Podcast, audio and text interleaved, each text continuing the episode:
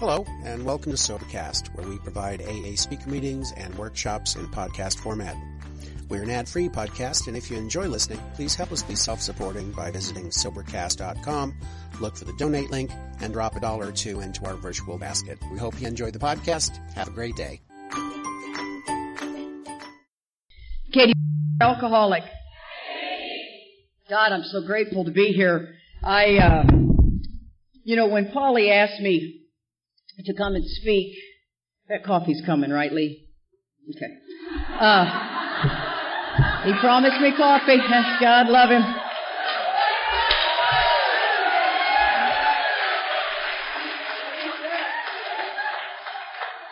I am already jacked, but uh, when Polly asked me to come here, it was so funny our conversation. I will leave a little bit of that conversation just between she and I, but. Uh, you know, uh, a lot of us get the privilege of doing a lot of these, and and there's a lot of these conferences that go on, and this one is a very special one. And uh, I said, "Oh, Polly, man, I am, I'm, you know, three weeks ahead. I'm out of town. I'm, at, uh, you know, yada yada yada." And she's like, "Please, how can you say no to Polly? You ever tried to say no to Polly? Oh no, she she doesn't hear it. She not she's not even thinking about hearing it." You know what I mean? You can try, you can try, but she ain't hearing it. And I was like, fine, fine, fine, fine, fine. Because it's a huge honor, don't get me wrong, but then there's sometimes, you know, you go, oh my God, that has me traveling six weekends in a row. And, uh, because I love Polly, so then I brought all my cronies. You know what I mean? Yeah, that's how that deal works. I go, hey, come with me. And, and I brought my sponsor. Let's have a moment of silence for my sponsor. I'm telling you, she needs it. She needs it.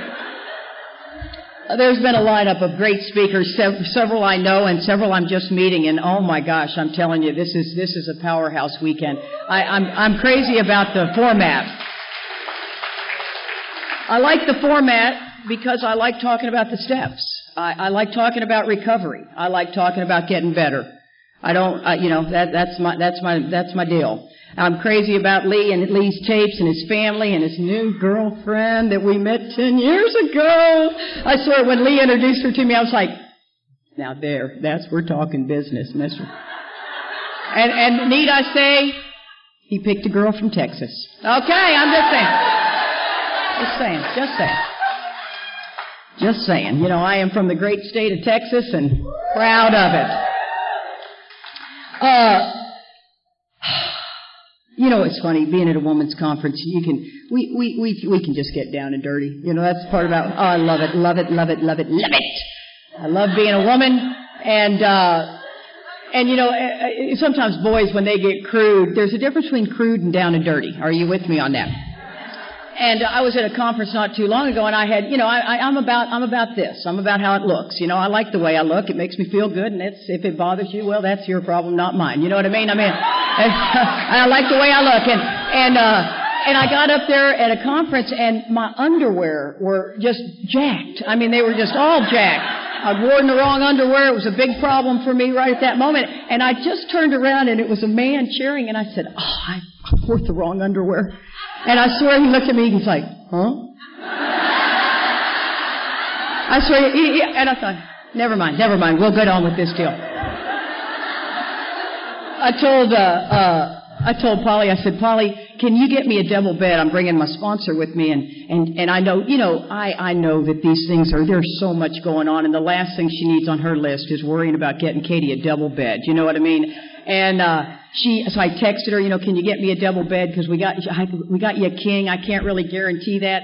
So when we get here, I'm thinking, oh, she goes, we got you a double bed. So I'm thinking, oh, good, good. So when we get here, we get to the counter and the guy says, uh, I have you in a king. And I said, oh, we were supposed to get a double bed. And he goes, it is a suite. And I went, king will be fine. King, king is totally fine.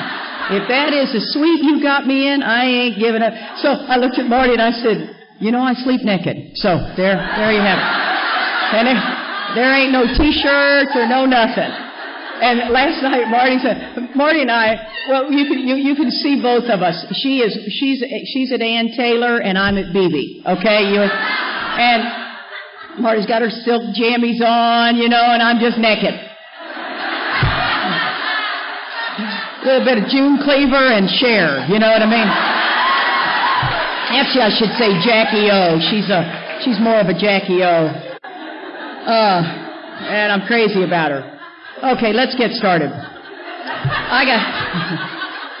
I have I've looked through this talk and it's going to take about two hours, so just bear with me. My, my home group is the primary purpose group. We study the big book line by line, uh, week after week, and it's a lot more fun than it sounds. It really is. We, we, uh, you know, there was a time in my sobriety that that would not have appealed to me. I mean, I was all about the big book. It's great. It's groovy, but uh, let's move on. You know, it was uh, to me it was a bit elementary, and it didn't make a lot of sense. You know, it's like, I mean, really, the jaywalker. Who's that stupid? You know, and you know. And then uh, Bill, I felt like I was sitting there talking to my grandfather, you know what I mean? World War One, and the man drinketh the one smallest beer, you know, whatever. Uh, you know, and so I, I did, I did not relate to the big book at all. And, and today we study the big book. That's been my home group for eight and a half years.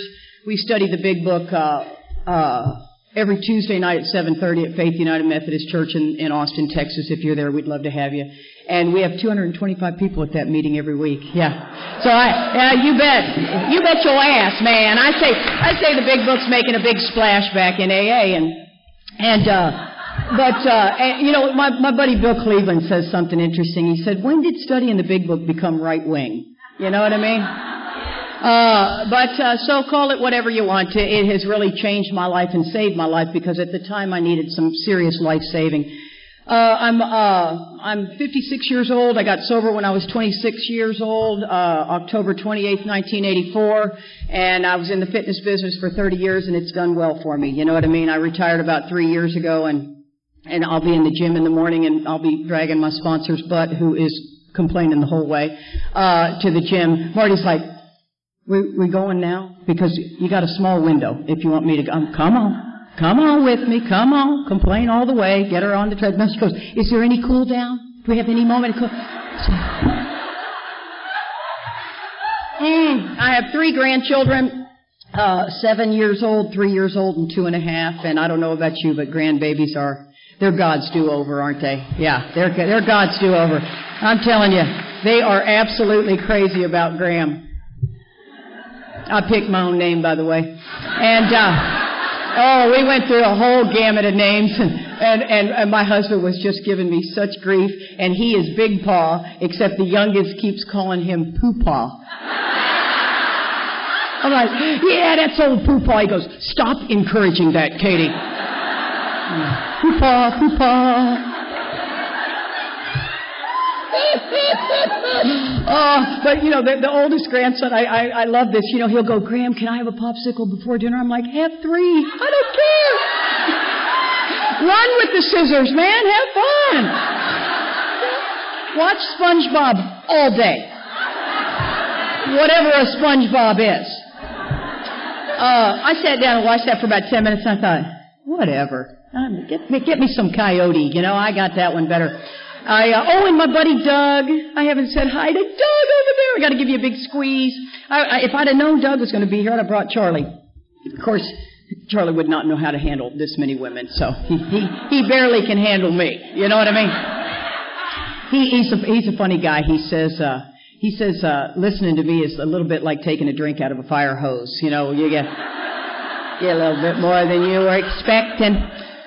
Uh, you know, I, I am, uh, uh, you know, I, I really understand today that I am, I am merely the vessel to help you get connected to the power. I am not the power. I don't ever want to be the power. I want to be the vessel that can help you get connected. I have a message of depth and weight today, and I'm armed with the facts about myself. There was a time in my sobriety I wasn't, and there's nothing wrong with that. How do you know what you don't know? I didn't know that what I was doing was called meeting-based sobriety. After I got sober in early sobriety, after about the first three years, I was kind of like, what is this all about? I missed the entire root of my problem. I thought my problem was alcohol. My problem was not selfishness and self-centeredness. I, I could look at Charlie. He was my best friend before he became my husband. I could look at Charlie and see an extreme example of self-will run riot. Oh my God. He was the guy who married, not only dated, but married the crazy women in AA. You know that, you know how, you know who those are, right? And, and, you know, I offended some girl in Canada with that statement. I went, chick, man, there are crazy men and crazy women. We are an interesting lot of people. Yeah. A bed of mental health here is what we are, yeah? Come on. It wasn't like we walked into the PTA, you know? God almighty. And you know, I mean, there's help for them too. Just don't procreate with them, you know? Don't. Good God, you want to hitch your wagon?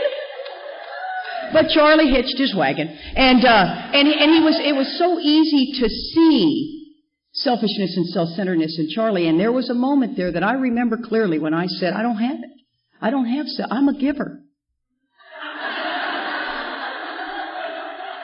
You'll soon see how much I can give. And uh, and so that's what you know. Uh, Polly says, Katie, I need you to, you know, I want you. It was so funny when she was asking me. I was like, okay, yes, I really want to do it. I just wanted it to fall in a certain time, you know, to work with my schedule. And uh, and and and I sort of had that voice in my head where I said, I hope she's not going to ask me to do six and seven. And she goes, I'm going to need you to do six and seven. so I am I am the queen of self-seeking. Some people call it manipulative.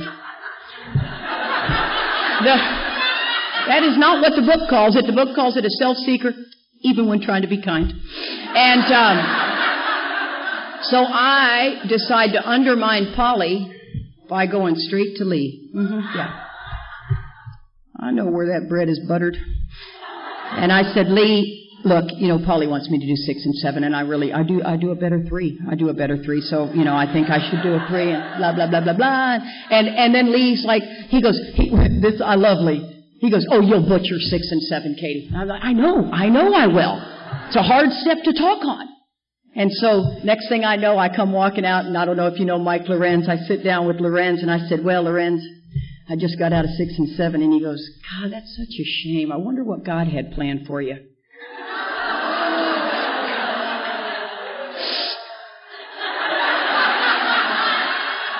So I get up, and now I have become a producer of confusion rather than harmony. Because now I got to go back into Lee and try to get him off my team. Because now he's on my team. See, now I don't want you on my team. Oh, off my team. Off my team.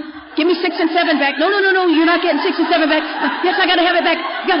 Oh. So then I got to call Polly, and I got to tell Polly I have jacked this whole thing up. Okay. Welcome to alcoholism.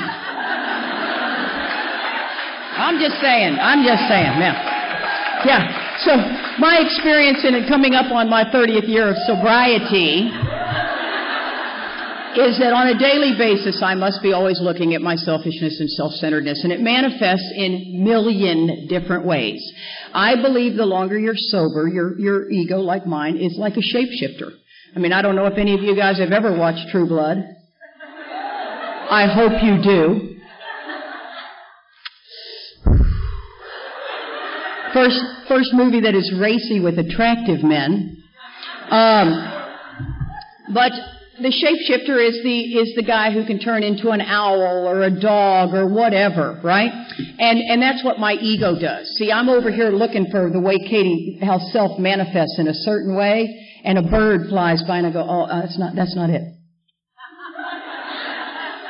See, my ego is trying to kill me, but it will take me drunk. And I am never safe and protected unless I am diligently working these discipline steps of 10 and 11. And so 6 falls right in the middle of it. So the truth of the matter is, is I'm going to give you a little overview. Now remember, I worked a program based on the abstinence of alcohol for 17 years. Oh, that's not unusual in the rooms of Alcoholics Anonymous. I I heard the wows, but uh, hello. Go to any open discussion meeting and you'll hear it loud and clear. You know, it's my divorce, it's my dead cat, it's my ex-husband, it's my children, it's a, it's a, it's a, it's a. And you know, the book says we may be somewhat at fault, but we are sure others are more to blame. That's about as far as most of us ever get. Column two. Man, I could write column two right here. There's a couple of y'all out there already bugging the crap out of me. You know what I mean? So, uh, and, and, so the sixth step. The sixth step is difficult to talk on because it is experiential. The book has clear-cut directions. Dr. Bob said it the best. He said everybody in Alcoholics Anonymous will have a different experience. Period. That's why our stories are so important. But the directions are clear cut. Please don't deviate from them. They were never, thank you, God, and I love Betty Ochoa. Just make out with her right now. love her. Uh, I do, I just love her.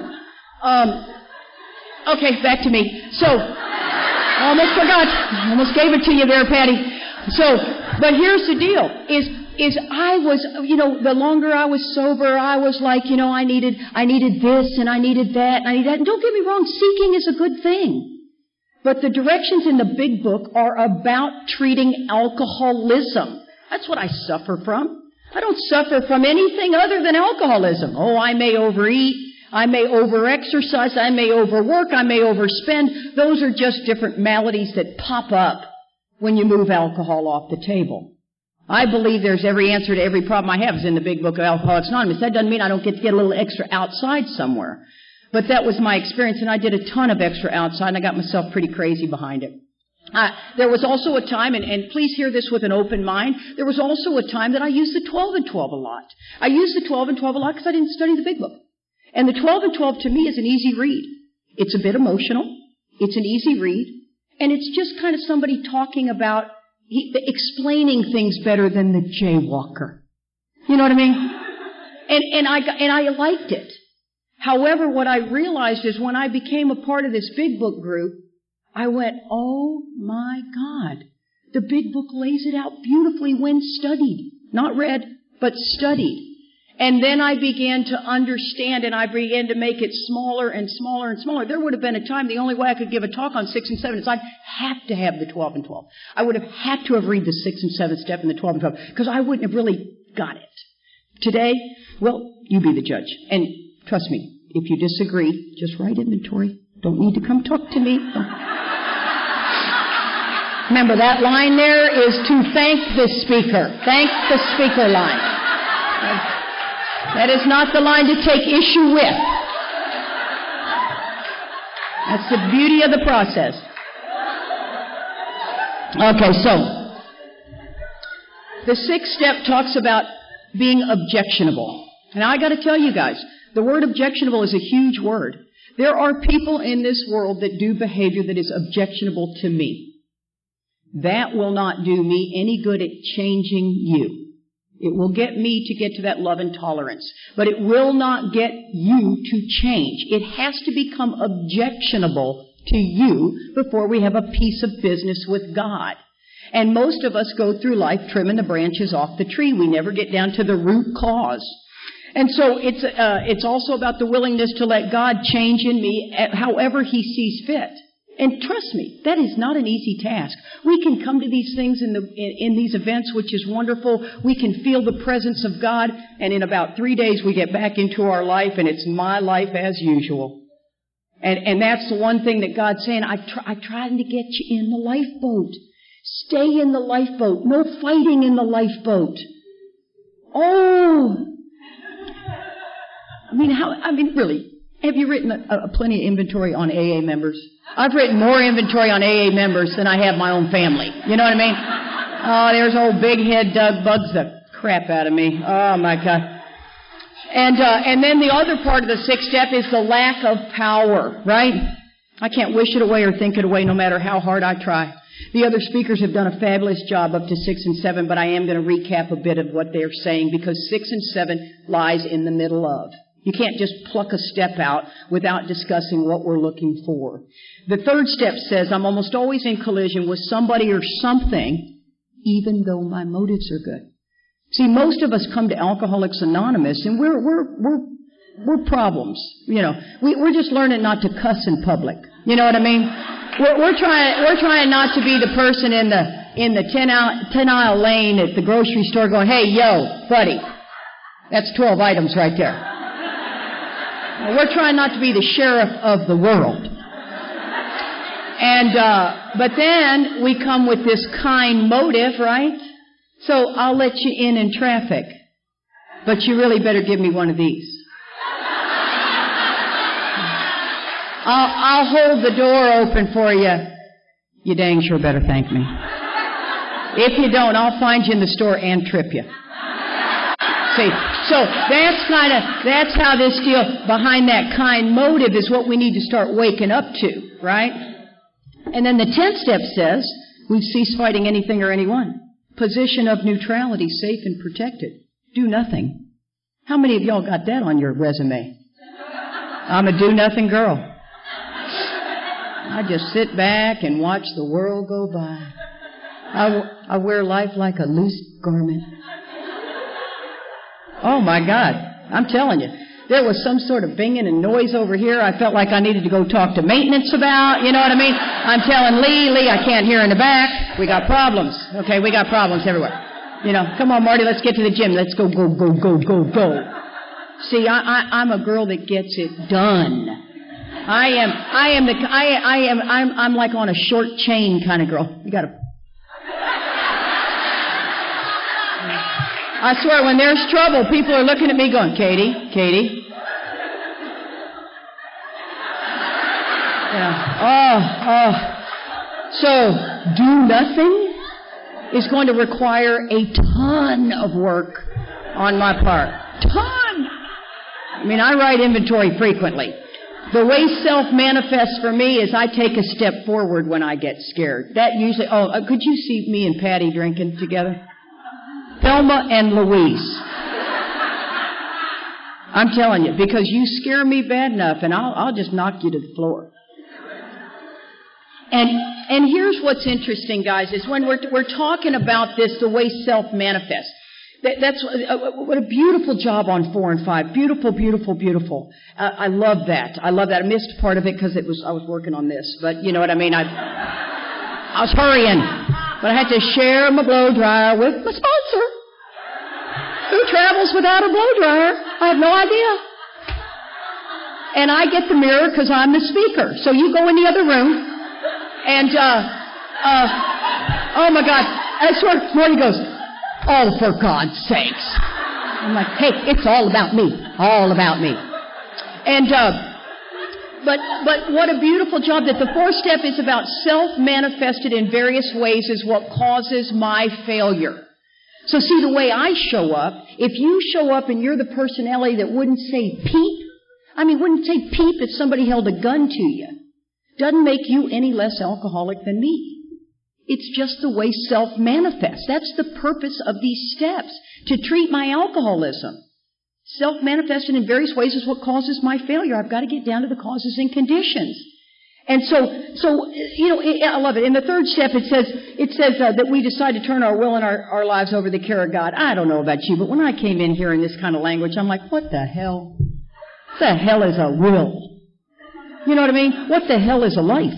I don't. I didn't get it. I didn't get that it was my thoughts and actions that was so beautifully explained by Michael. I didn't get that. I just thought, yeah, okay, whatever, fine, fine, I'll go with this deal. And it's cause and effect, cause and effect, cause and effect. I didn't understand that. Turns out there's a requirement in the third step. First requirement is I got to be convinced that any life run on self-will can hardly be a success. I'm sorry, guys. I guarantee you can follow just about any of us around. And I'll show you I'm not convinced. I need to get to the front of that line. Doesn't, doesn't anybody at that elevator understand that I need to be somewhere in 10 minutes, so I'm just going to kind of weasel my way up to the front of the elevator and stand there, and I'm not going to make any eye contact. See, this is talking about a level of self will that most of us fall asleep to. I know I did. I fell asleep to how self centered I really was. It says we're almost always in collision with somebody or something, even though our motives are good. See, I don't realize I have a motive. I don't wake up in the morning and rub my grubby little hands together and figure out who I can screw. You know what I mean? I, uh, I, I don't even realize I have a motive till you piss me off. And now all of a sudden I, you're bugging me. Why are you bugging me? Well, there's the purpose of the inventory, right? Then, of course, most of us are living in the 10th step, right? And the 10th step is 4 through 9, but we are living in this watching for resentment, dishonesty, selfishness, and fear. Yes, yes, yes. So that's the kind of deal that we're doing. Oh man, I am burning through this thing. You're gonna be proud of me, Lee. Uh huh. Just, just FYI. Uh, I am. I know Lee's always worried. He even has a sign every once in a while. Time's up. Time's up. Uh, but several of the speakers only went 55 minutes, so really that gives me about an extra 10 minutes. So I get 10 minutes from all of them, so I get an extra 30 minutes. Um, see, that's what I do out there. I am working an angle. So the book talks about me being the actor running the whole show. Once again, another line that never touched me. Of course I'm the actor running the whole show. God knows somebody needs to. You know what I mean? I mean, I am the sheriff of the world. Now I know you think you are. You are merely the deputy when I'm around. No, I am, I am the end all. I am in the AA world the cleavage police, right? That outfit is unacceptable, Missy, and I'll be the first one to tell you. Right over there. One girl came up to me at one point. I said, honey, I cannot even hear what you're saying. You have got cleavage, this much cleavage. I can see the underside of your bosom. What the heck? And it's not pretty. It's not, most of it ain't pretty. And then in the grocery store, what am I doing in the grocery store? You know, I mean, I, I come down, somebody just leaves their card. What? Who does that? Who just leaves their cart? Now, when I leave my cart, I turn around when I realize I've left. I, I'm so sorry. I'm so sorry. I, I, I, see, I'm going to explain my motives to you, and I'm going to expect you to forgive me. But when somebody else does it, it's an outrage. and who in the world puts the potato chips on the end who, who does that? Who makes these aisles so short? Why do we have nine bank teller lines and only one bank teller? You can give an alcoholic a $100,000 job in less than six months. We'll figure out how we're getting screwed. That's what we do. The ego of the alcoholic rebuilds at an astonishing rate. The sense of entitlement we have is really shocking. We really do feel that we should be given special treatment. When we get pulled over, I love the whole using our sex powers. When we get pulled over, we should be able to get out of it and get a warning. Mm-hmm. Whenever we, we, we don't do late fees. Don't you know who I am? Yeah, come on. Come on. Just give me another 10 minutes with you and I'll wear you down. And then it says, if only my arrangements would stay put, if only people would do as I wished, everybody, including me, would be happy. What's so wrong with that? It's Katie-topia. I mean, come on. You know? I'm telling you, you take my motives and my delusion, you run my actions through it, the least thing I'm going to get is an A minus. I mean, come on. And then I got the whole world pissed off at me. See, I don't get this. 61, 62 are so powerful in explaining the many different ways self shows up for us. It's in my DNA, guys. My DNA is not about you. My DNA is about me. Now I can fake it. I can blend. I blend well. I actually do. You know, it's funny. I just had a, a, new awakening. Um, this is going to shock you. It really shocked me.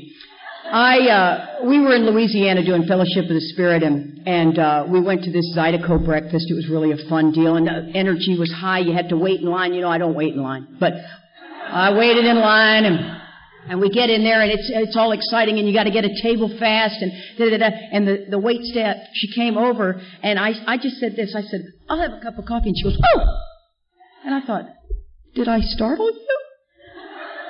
Oh my God. I mean, she, that was a little overreaction.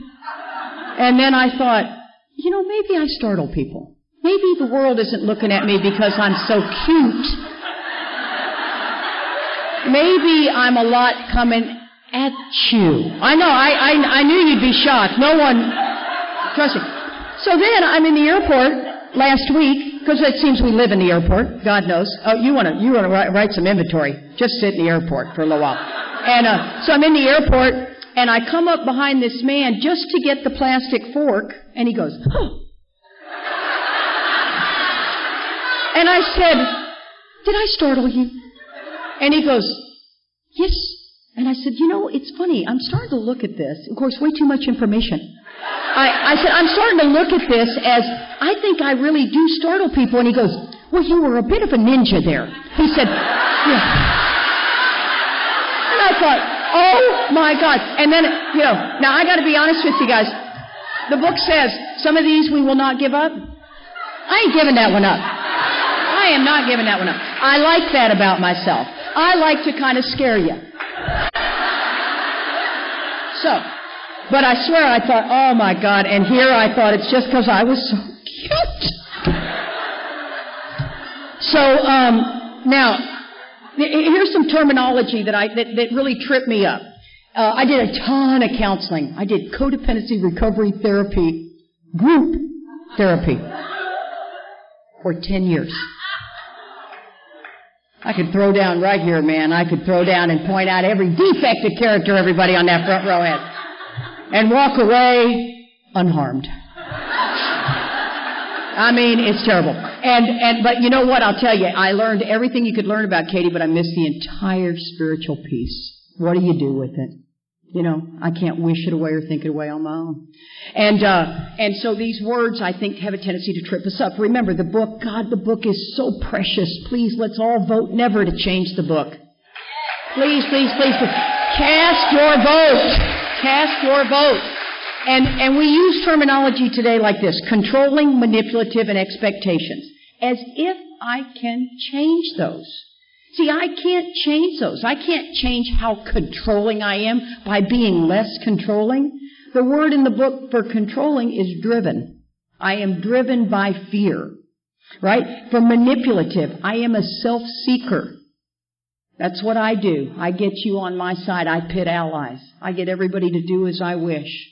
And expectations are ambitions, my little plans and designs. And once I can start to put those in the book, the book makes more sense to me. People say that I love this one when a sponsor comes to me and says, well, I'm a real people pleaser. I'm like, oh, please, let's bring all the people you have pleased. Let's just line those babies up. Yeah. You are an approval sucker, is what you are. A producer of confusion rather than harmony. And that's what we do. The book says that selfishness and self-centeredness, that we think is the root of our troubles. Wow. See, I always thought it meant stingy and conceited. In Bill's story, it says, take them root and branch. Trimming the branches is mostly what I've ever done is manage. I've tried to manage my defects of character. I was one of the people in the meetings. Oh my God. I mean, when I was in untreated alcoholism in the rooms of Alcoholics Anonymous, they'd say, anybody have a topic? Absolutely. I need to get this show started right, man and we need to be talking about me. And I mean, I would raise my hand and I would lob it out there and I would say things like, I'm working on my defects. Really? Flies right, right in the face of the line that says, uh, I can't wish this selfishness away much on my own power. I can't wish it away or think it away, no matter how hard I tried. Wow. When I read that line, I thought, has that always been in the book? It says, I'm driven by those hundred forms of fear, self-delusion, self-seeking, self-pity. We step on the toes of our fellows. That's my husband's toe. And he'll be over there going, God dang, Katie. I'm like, that hurt? Huh? Boy, how many, how many people in here are married? That's pretty good numbers. That's, that's impressive. I had, I said that at one conference, about seven people raised their hand. There you have it. it says, uh, sometimes they hurt us, seeming without provocation, but we invariably, which means always, find that at some time in the past I made a decision based on Katie that later placed me in a position to be hurt. There's, a, there's a, something I like to do about when you're at work. I, we, we love gossip. Come on. I mean, er, human beings love to gossip because it makes me feel good to talk bad about you. And uh, that's what we do. And I'll do it under, you know, and if you're from Texas, you know this. Y'all are from the South. Texas is, by the way, not the South, but we, we you know, Texas is Texas. I'm sorry. And, and but, uh, you know, we always say, uh, you know, bless their heart. Bless their heart. She's so stupid. Uh, you know. And, and it seems as if I'm trying to really be kind with it when I say it. But uh, you know, this is how this is how self-centered, how driven by fear so quickly we can be. We can be at work, we're standing at the coffee pot, and we're talking to somebody, right? Just just say we're talking to Bill, and Bill says uh, something about somebody in the office I don't like. And I got a little trash on her. And I tell Bill, and I don't, don't, don't tell anybody I told you that. Right? And when I walk away, I'm a bit remorseful. You know, I, I know I, I probably shouldn't have done that. It's not very spiritual. And I dismiss it. Then I see, I look up at my boss's office and he and Bill are walking out and they both look over at me and they go, What the hell was that? What? And then I go, you know what? Bill went and told him what I said about her. And I got it. I am driven by a hundred forms of fear, self-delusion. I know what happened. That's delusional mind is what I got. It's a failure to recognize reality is the definition of delusion. And so then I'm driven. I self-seek. I go straight to Bill and I go, did you tell him what I said about Mary? Now, I don't see that I'm, I, I'm challenging his integrity. I asked him to not tell anybody. So now I'm calling him a big fat liar. And I have stepped on his toes and he's going to retaliate. See, I have no idea what they were talking about. Oh, yes, I do. See, I don't know about you guys, but I have a gift. and I read minds. I do, I do. It's, I don't know how I got it, but I got it. And, uh, and I'm right. Got all kinds of history that shows I'm not, but today I'm right. So it says, so our troubles we think are basically of our own making. If I want to be free, the problem's got to be me. Period. Rarely does somebody do me wrong. I'm just saying. Now I'll tell you, when I am done wrong, that, that particular type of resentment can shut me off from the sunlight of the Spirit faster than any delusional resentment I can have. I, I, until I had it, Charlie's youngest daughter infuriated me. Stole some stuff from me, pawned it, melted it down. I could get all of you guys to be my ally. Hold that little girl's head underwater for a little. Cut off every means of support you got on her. That's not how my husband handled it. So, not to kill him. Uh, and in my prayer and meditation twice in a seven month period, God quiet, the still quiet voice said, Katie, talk to her. Get to that forgiveness. Talk to her. This is my, my voice. Hell no. I ain't doing it. I ain't doing it. And uh, when I finally did it, I could not get over how free I was. And I didn't go make amends to her. I told her how badly she upset me and that she makes it darn hard for me to love her. But I can't stop loving her. Now, Marty's listening to about eight million pieces of inventory on that little piece of work. And uh, says the alcoholic is an extreme example of self-will run riot.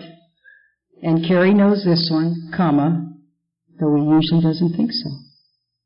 Another delusion we live in. So are you an extreme example of self-will run riot? The answer is only yes. I'd love to say I've grown so much spiritually that no, I'm not. Okay. I haven't. I have to do these disciplines as if my life depends on it because I have been in those bedevilments. I know that level of pain. I know that I can drift so far that I'm looking around going, where is the land? Anybody's been in the ocean and the undertow has taken you so far, you look around and go, oh, we're in trouble. When, when did that happen? See, that's what the book is more. It's implying that we're going to live with a level of trouble implying. And it doesn't have to be catastrophic. It can be this at work. That's what I'm saying. So it says, you know, I kept thinking life was coming at me. It is coming from me. I didn't get that. It says many of us had moral and philosophical convictions galore, but we couldn't live up to them no matter how much we'd like to. Oh my gosh, you guys, when I was in untreated alcoholism, those bedevilments, I, I, I have a value system. We all do, right? These moral and philosophical convictions are my values. And what I didn't realize is, is I have a, I spank my children. You know, uh, you may not. That may not be against your, personally I think you should, but hey, uh, you know, you may not spank your children. And, and I spank my kids. I spank them at Disneyland, one arm up and whacking them as, you know what I mean? It's like we are all standing in that line for 45 minutes in July. It's a 100 degrees. You mind it or you whack it, buddy. I will whack your butt like crazy. So I'm okay with spanking. But I am not okay with slapping my children in the face. I slapped both my children in the face in sobriety at 10 years. Slapped my daughter and slapped my son. See, in untreated alcoholism, when I'm working a program based on the abstinence of alcohol, I will do everything I did and more without a drink in hand. I will have an affair, did that. I will do every, I will lie, I will cheat, I will steal. And I didn't even know I was capable of doing that because I thought it was all about not drinking. And today I understand, oh my God, I missed so much. See, self can't fix self, guys, and I thought it could. And you did such a beautiful job on four and five. Beautiful job. I, I, I'm a technical girl. I have to be because remember I'm the short chain. You know, you got to keep me on a short chain here. And so she did such a beautiful job. I'm going to touch on, you know, this vigorous course of action is what the book talks about. I thought the vigorous course was four and five. See, I thought that this vigorous course was just getting that inventory done and telling somebody about it. It says that first we, we started on a personal house cleaning. We had to get down to the causes and conditions. Column two, column three. Cause and effect. This is all leading up to six and seven. The reason there's only two paragraphs is because all of this work is leading up to it. Didn't get that. I mean, I remember in early sobriety doing six and seven as, yeah, whatever. Okay. You know what I mean? I didn't get it. I just didn't get it. And most people won't get it until it's explained. That's the beauty of why we study the text. And it says we have to get down to those causes. How do I show up? It's an effort to discover the truth about the stock in trade. How do I show up? Self manifested in various ways is what defeated Katie. How do I show up? See, I know I'm selfish and self centered. I know as the 12 and 12 says I have seven deadly sins. Big deal. Big deal. Yeah, uh, are you jealous? Yeah. Are you envious? Yeah. How does that show up? See, I, after you've been sober a while, I need a little bit more depth. Because acceptance is the key. Ain't touching me. It ain't touching me. Matter of fact, you can tell me I cannot. I want to slap your lips off your face right now. Did you, did you not hear my problem? And you're going to give me that hinky little acceptance? And what that is, is it's the promise. So you're trying to get me to the promise, expecting, you know, work the promise promises, hoping the steps come true. It doesn't work that way. Don't lob out, turn it over at me. I just told you my problem. And you're giving me the promise. You got to give me the work. It's a program of action. I can't get there. I can't get bridge to shore, bridge to shore. It says I can't fool myself about values, these old ideas. Where do they show up in that third column? Beautiful job. Third column. How does it affect my self-esteem, my pride, my ambition, my security? How? The question how changes the dynamics of that third column. Ask an alcoholic that's never done that. How? You can't answer it. I couldn't. I remember the first day I looked at that and I went, What do you mean, how? Surely it must because it's bugging the crap out of me. But how does it affect your self esteem? Katie, how do you see yourself in this deal? Well, I'm a good wife. Okay. I'm a good AA. Okay. How about your pride? Nobody should question my program. Oh, there we go, protecting that self-esteem. Right? And as it goes down, we start to see how this thing is laying out. Then you got the bridge, the sick man prayer, getting me to see it from an entirely different angle. Oh my God. When I can see the me and you, I can have so much compassion. When I could see that given the circumstances, I possibly could have behaved that same way.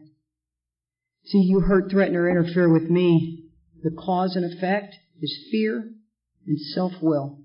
And the way my self-will shows up is self-righteous. So when I'm talking about this sixth step, you got no idea. When I'm scared bad, back it down, baby, back it down.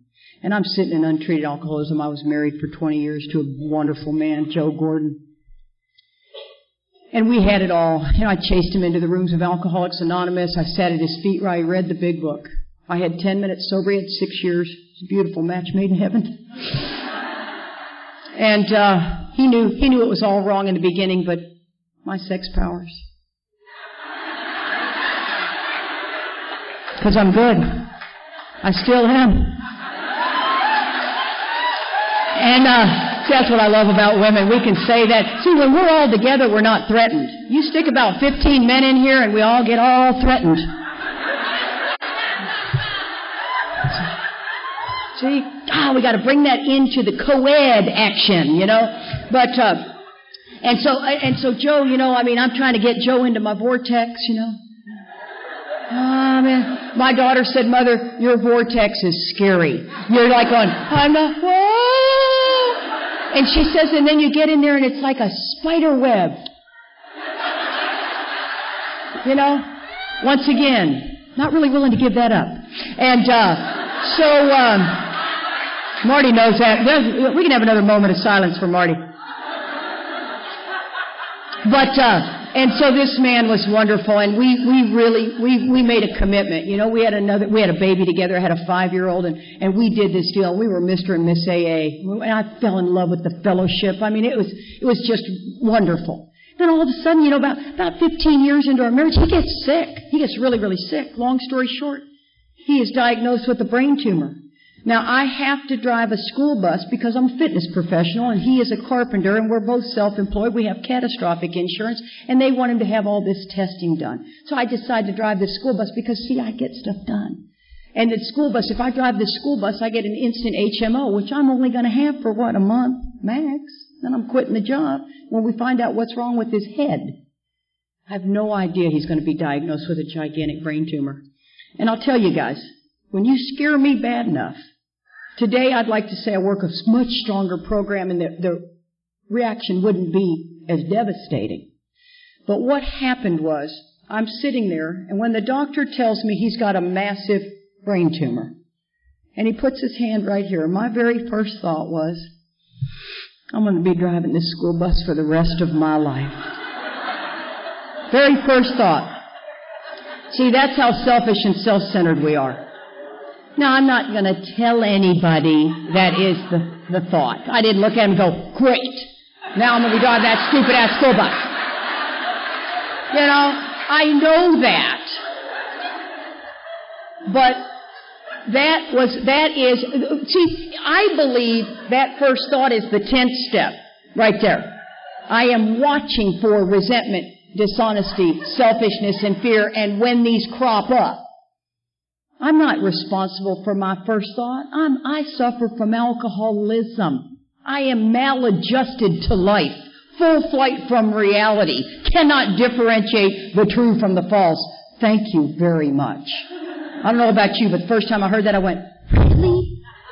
Oh my God. I thought there was really something wrong with me. That is encouraging. You know, I don't need no pill. And so, uh, so I am sitting there, and, and this is my first thought. Well, then my buddies all come in, and the next thing I know, they're saying to me, it, the, the doc comes in, the neurosurgeon. Now, this is a part of my story I never really share with anybody, but when he asked me to do six and seven, I, I got to share with you. I'm sitting there, and the neurosurgeon comes in and looks at me and says, he'll, his brain tumor is so large, he'll never work another day in his life. Now, what happened to me at that moment? I had my best buddy standing, sitting right there, Mike Favela. It felt like I had swallowed a tennis ball. And Mike said, Katie, how do your bills look?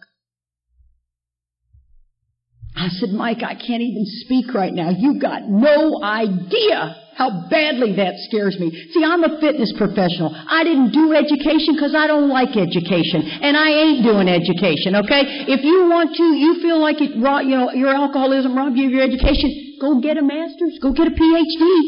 Don't give a shit. I don't, it, it doesn't do it for me. I don't like school. And I don't like anything about history. I don't even like Bob Dylan. I mean, I could just go on and on and on and on and on. You know what I'm saying? I, it doesn't do it for me. So I'm uneducated. Now all of a sudden that just popped up to the surface. I'm uneducated. All I have is my body.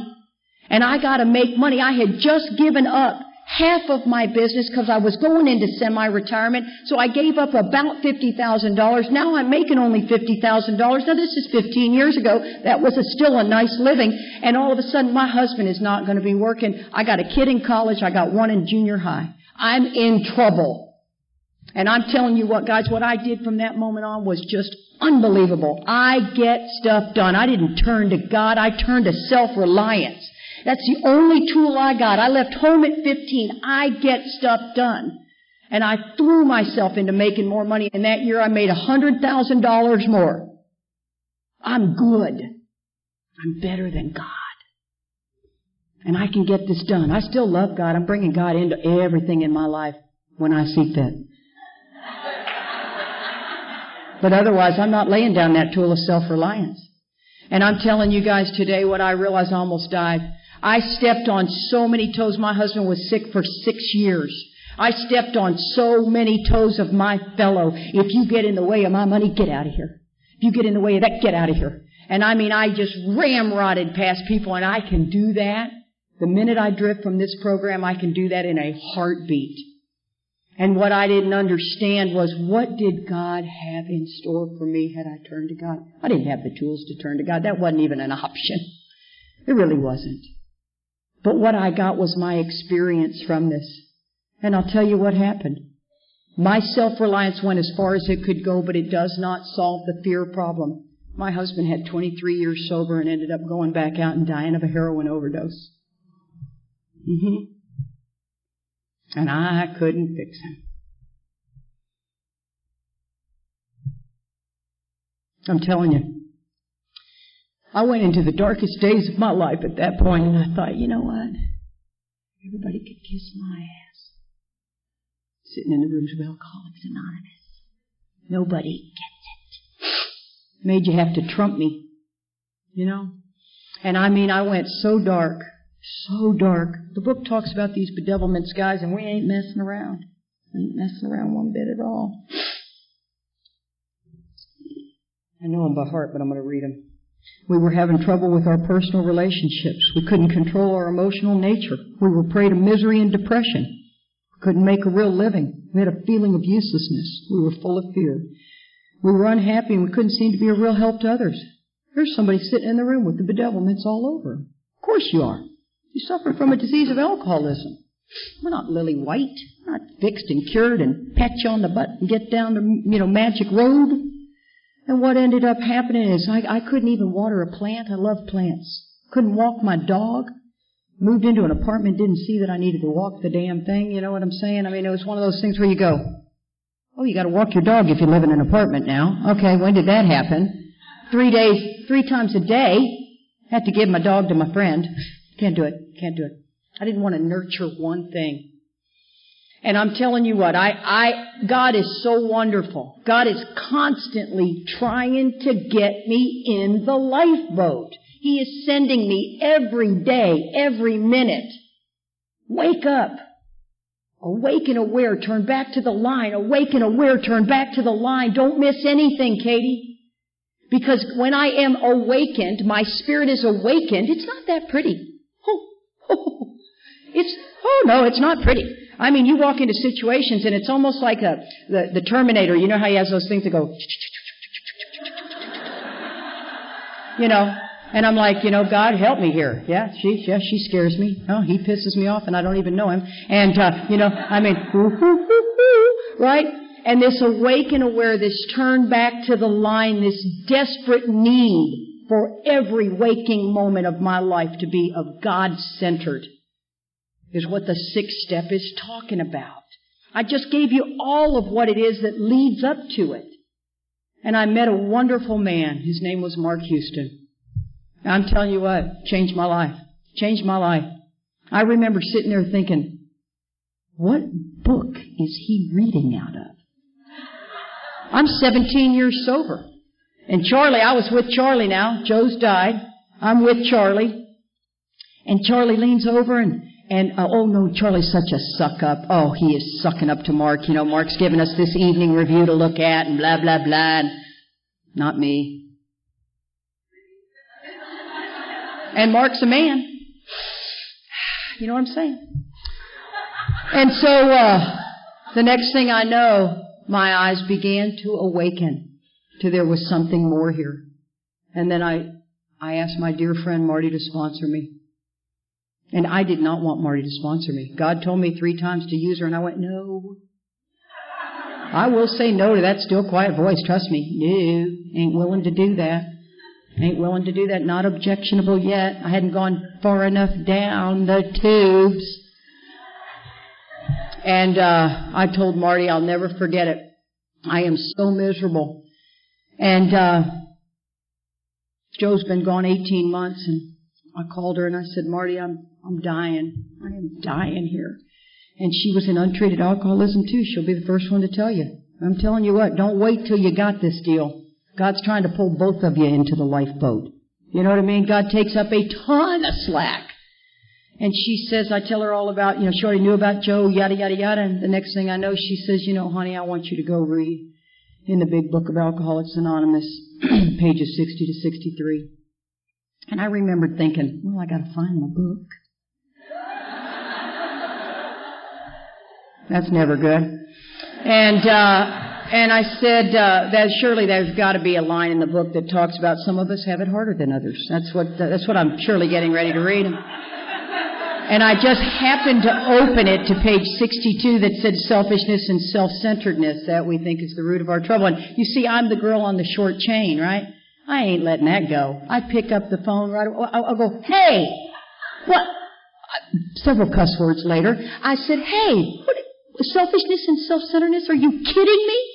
After what I just told you? This darkness that I'm in? She said, Oh, honey, there's a fine line between sorrow and self-pity. And you have drifted into self-pity. And I'm telling you guys at that moment, I, I, will love you for the rest of my life. I'll sleep with you naked. I, uh, I will. I uh, was so forever grateful for that. And then the book, you know, it goes on. It's this, you know, this swallowing and digesting large chunks of truth about ourselves with what the inventory is. It's not about feeling good. If you walk away from an inventory feeling good, you did it wrong. I'm telling you, you did it wrong. This is not about feeling good. Yeah, people, oh, that'll get you right in inventory. I mean, oh no, the minute my ego thinks that I'm okay, I am in trouble. My God-centered voice is always telling me I'm okay.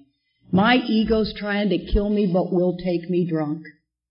And I'm telling you guys, I tell you, the, the, the, understanding I have today, the way I look at things, the awaken aware, since you've entered into the realm of the Spirit, what does that mean?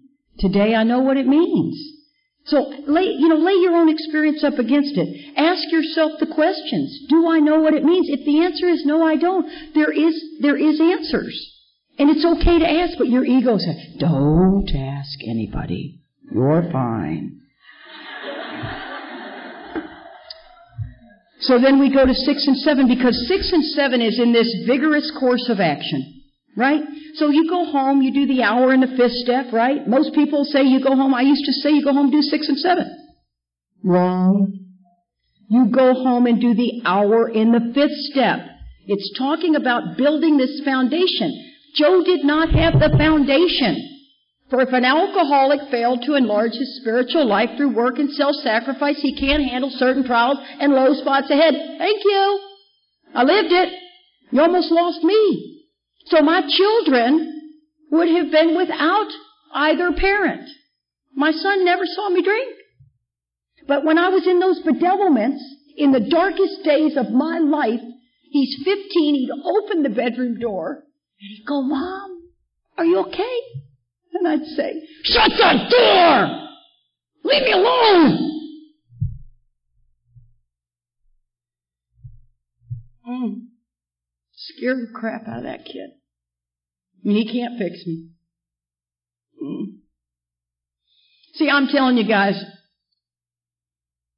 if you're sitting in some pain, there is so much help for you in the big book of Alcoholics Anonymous. Study the book. Get with somebody who gets the book. Oh.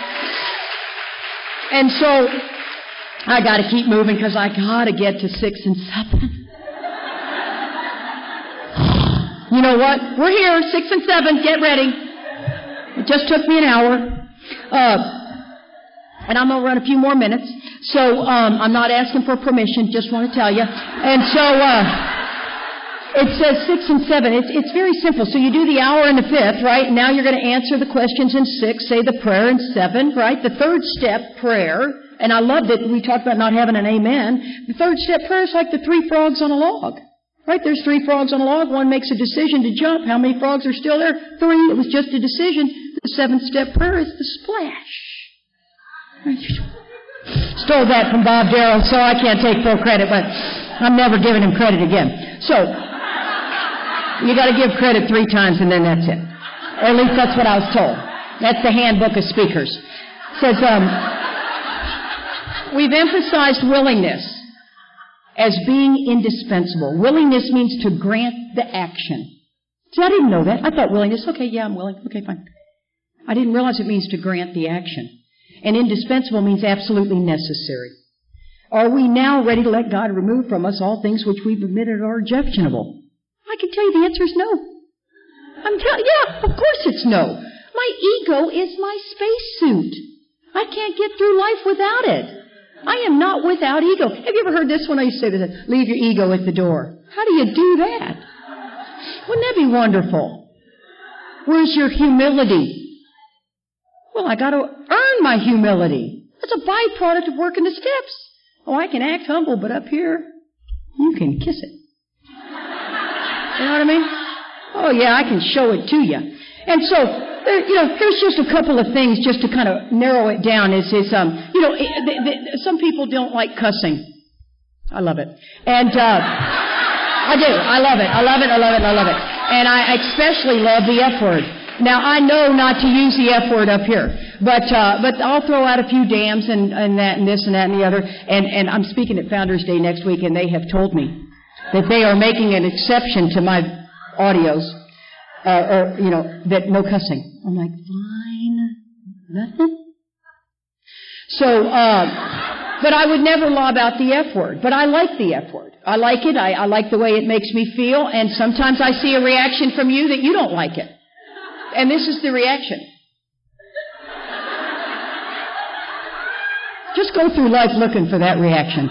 If you don't think you're an extreme example, just watch it. You know, you, alco- you ask an alcoholic if they're married, and 15 minutes later you might get the answer. That's a yes or no question, okay? And when people ask you, how are you, they really don't want to know.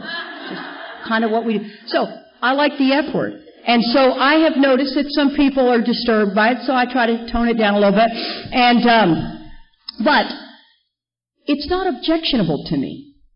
It may be objectionable to you. Until it's objectionable to me, I got no piece of business with God in the sixth step.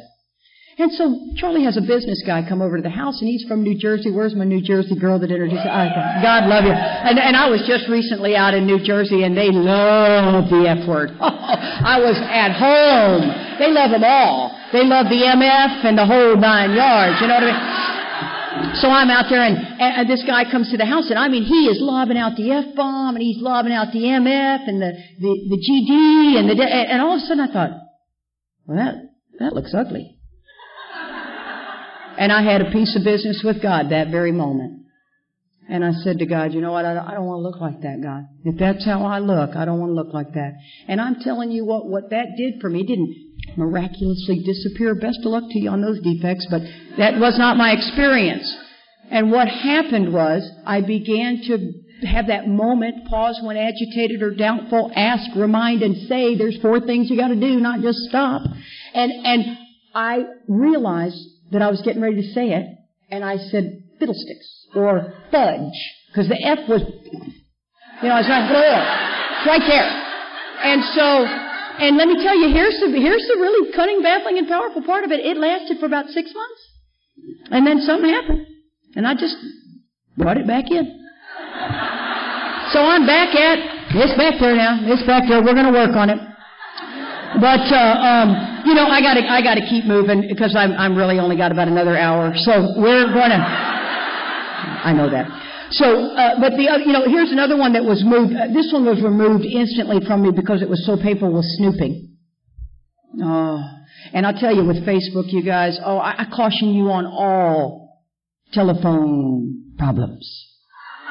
Facebook and texting, the need to not be able to be present is a huge problem with the alcoholic. Oh my God.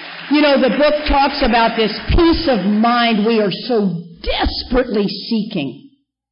And we can't not play Candy Crusher. You know what I mean?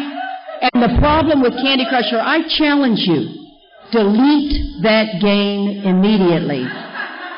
We can't, it's a game you can play for 15 seconds. So you can be, and it's colorful. And we can be out of our heads in a short period of time. I played it for three days and realized I was in big trouble. Big trouble. And, and guess when I picked it up? When we were at Charlie's family's house for the holidays. Oh yeah, I'm picking up Candy Crusher because this is too much. They got the whole family together. So I'll just, you know, kill all these little yellow dots and blah, blah, blah.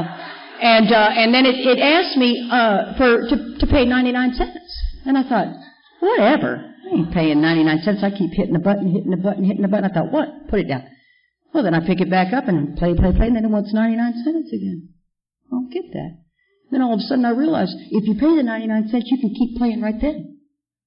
I found myself in three days paying 99 cents. And I heard the still quiet voice go, this is a big problem. and I'm telling you what, to give up Candy Crusher after only three days was difficult. I'm just saying. And then the book goes on to say, how can I remove them, every one of them? If we, if we, if we still cling to something we cannot let go of, we ask God to be willing. Of course you can't let go of everything. The book says on page 66, the more we tried to have our own way, the worse matters got. The victor only seemed to win at war. The word seems is italicized because it's a delusion. And I, this one makes me crazy. When I'm telling you a problem I got, you go, would you rather be right or happy? Both. Stupid, what a stupid question. I'm a, I, oh, I guess the right answer is happy. I want to be both. And you know what? I can. Because I'll use my sex powers.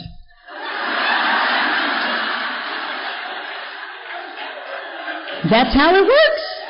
This is not a secret. You know, I get even, I keep score. That's what I do. I'm telling you, man, you gotta do the work. You gotta get me to see it from a different angle. You gotta get me to see where this person is coming from. It says on page 66, the world and its people really do dominate us. In that state, the wrongdoings of others, fancied or real, had the power to kill. The book warns me, if you're pissed off at anybody, do the work, man. You are in dangerous ground. Page 77, our real purpose is to fit ourselves, to adapt ourselves to be of maximum service to God and the people around us. We are, in, we are here to play the role God assigned us. That is difficult. Don't take that as it's just being nice. I'm in constant collision, even though my motives are good. And then the, the, the um, seven step prayer is fabulous. I'm only going about three more minutes. Hang in there. I know. He's over there looking at me, isn't he? It's okay. I'm not looking at him now. And so, and then of course the vigorous course of action, right? You can't just pluck six and seven out of the deal.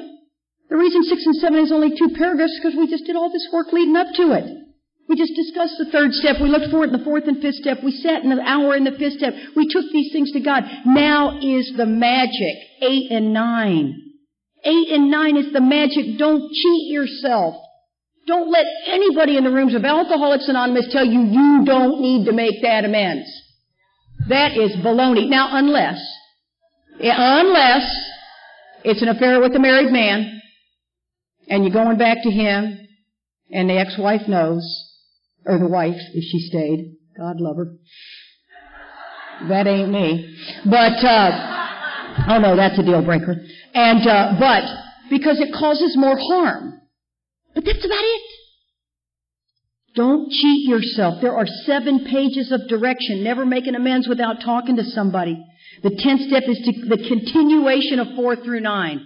Oh my God, the tenth step. So many people, like myself, think the tenth step's the evening review. Repeat after me. The tenth step is not the evening review.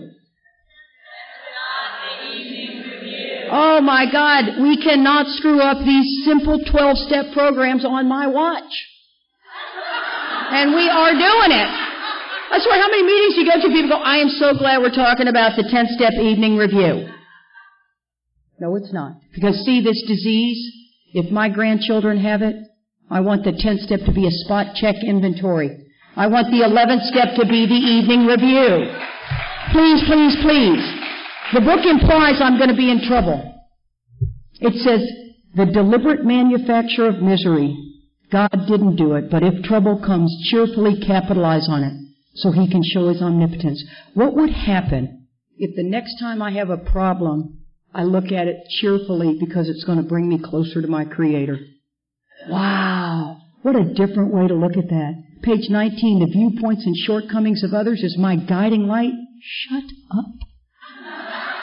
As an ex-problem drinker, my very life depends upon the constant thought of others and how I may help meet their needs. I can only do that with God's help. See, my pride's trying to kill me. It will take me drunk. If you're not in the book, please, please, please get in the book. And if you are, I'll see you on the fire lines. Thank you so much.